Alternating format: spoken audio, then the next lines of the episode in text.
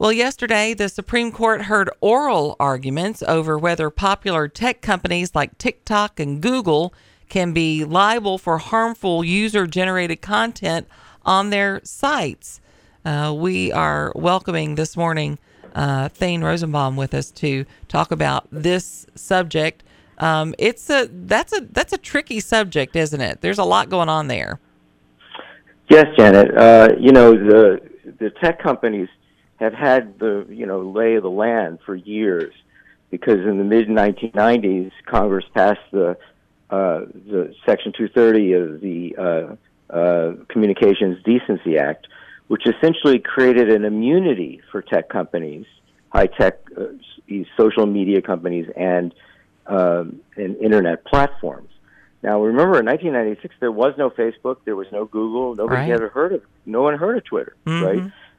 Uh, but these, what we did is we gave them this immunity because we wanted them to incentivize the building of the information superhighway. And they were saying, well, look, here's one thing you can do for us: make sure that no no one can ever sue us in civil liability for anything that we put on the internet for someone else. If it's created by a third party, right? It's not. It's we're not publishers. We're just a bulletin board. So leave us alone. If there's a lawsuit, it can't come to us. It's got to come to the entity. And so this case arises out of a family, the Gonzaleses, who sent their daughter to Paris to study abroad, and she was killed in a hail of bullets from ISIS. And the parents said, "Well, wait a minute, ISIS." They, they looked around and they said, "You know, YouTube videos is what is the way ISIS fighters get recruited. Right. Uh, YouTube videos is how you learn how to make a bomb." Yeah. Uh, There's and so precious they- little you can't find on YouTube. Right, and so it's right, and so you know they said, "You're not a bulletin board. You're recommend. You're a curator of of violent content." Because remember, you know the tech companies mine they gather our data, Mhm. right, so that they know what our, we like. So on YouTube, if you see one video, they start sending you more videos. Now Right. that you've seen this, here's the other one. So they're saying, stop talking about you're not being a publisher. When you start recommending stuff, right, you are a much more active participant, and so therefore it ca- it can't simply be that you're sitting here uh, getting an immunity out of Section uh, 230 based on some false premise that you don't have a stake in the matter. You have a stake in the matter. You're not just a, a public square or a bulletin board. You are curating the content. You're targeting the audience. You're giving the audience what they you think they need want based on your algorithm. Not Once unlike a start using- newspaper.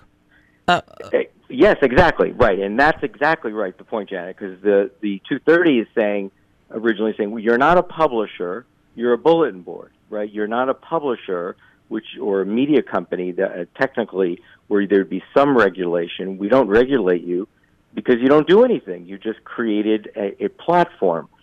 So this there's a case that was yesterday. There's another case today that involves Twitter, also dealing with terrorism.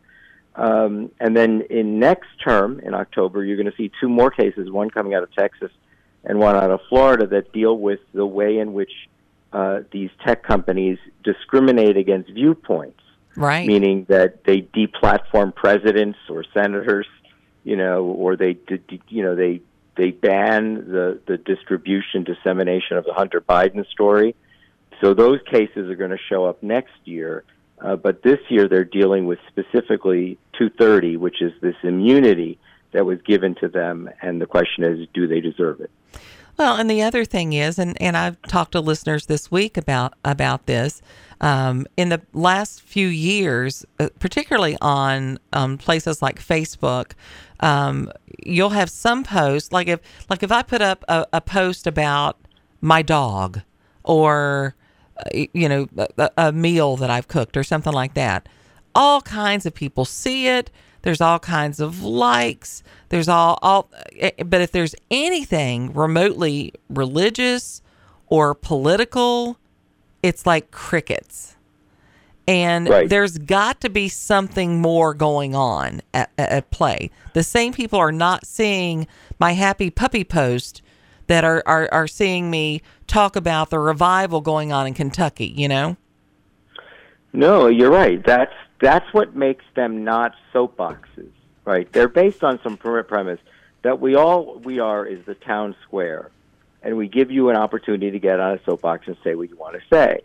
And the answer is no, you don't. Right. Because in the Times Square, you know, on a village green, or you know, you get to put up your soapbox, and you get to be the one to attract the crowd. Mm-hmm. But today, you guys decide what crowd gets to see what I'm going to say. Right Now, do you, think that's going to be their undoing? Well, again, that case is what you and I are just talking about. Really, is the one that's coming up next year. Mm-hmm. The the Supreme Court could have heard it this year. Uh, what's happened is Florida and uh, uh, Texas both passed laws essentially addressing the concern you're raising. Just to say, we're we see what you're doing. You're limiting the content. You are viewpoint discriminating. Right? You're not Mhm. neutral. Right. If you don't like stuff, you don't let everyone see it, yeah. right? You, or you decide very few will see it. If you like stuff, you let everyone see it. So stop talking about yourself as if you're a, a soapbox. You pick favorites. You have, uh, uh, uh, you have, uh, you know, you have viewpoints, and you discriminate against the ones you don't like. And we didn't give you an immunity. We gave you an immunity because you said you didn't care Right. that you're just building the highway. You didn't care who was driving on the highway. And now we learn you do care. Right. and you discriminate and you favor some people over others. And, you know, like for instance, Facebook, you know, uh, the Zuckerberg has said, we don't uh, take down Holocaust denial because we don't punish people for not knowing, for getting their facts wrong. This is like idiotic. Like it is. I mean, that's Nazis- in, that's insanity. yeah, he says we don't tend to punish people. He thinks the Nazis just didn't read enough books, and if they just read more books, they would love Jews and African Americans. Oh, that's that's what he actually says. But what he's really saying is we don't discriminate against Nazis because they they they like our platform, and we want more users. Because the more users we have, the more advertising we can sell, the more data we can mine. So we don't want to discriminate any against anyone except that they have a viewpoint we don't like. And in this case, as we've seen, you know, they're re- remarkably, uh, you know, progressive in the sense that they donate to progressive candidates. They favor the comments and uh, of progressives, Mhm. and they have, you know, discriminated against uh, conservative voices, including deplatforming certain conservatives Right. or or boycotting or banning uh, certain stories, like the Hunter Biden story. So this that case comes out of Florida and Texas that that passed laws recently that specifically punish internet companies for doing that. And the internet company, you can't do that. We have we have immunity based on Section 230. So that's coming up next year. But this comes out of something else, which is, are you aiding and abetting terrorists? Right. right? I mean, Right. that's really what. Are you helping them? Because it sounds like you're helping them. You know. And by the way, Jen, the key point is that you know we're a very pro free speech society. Yes. The Europeans, right, are also liberal democracies, but they don't put up with Nazis, right? We Right. do. We love Nazis. Ugh. They don't. Maybe because they know what Nazis really do. And here we have people like Zuckerberg who casually feel, you know, Nazis just get it wrong. And so the in Europe, it's a whole other deal. They force Facebook and Twitter to go, hire thousands and thousands of monitors to go through the stuff to remove uh, hate speech. Right? We don't have hate speech codes here in the United States, but the Europeans, again, they don't put up with this.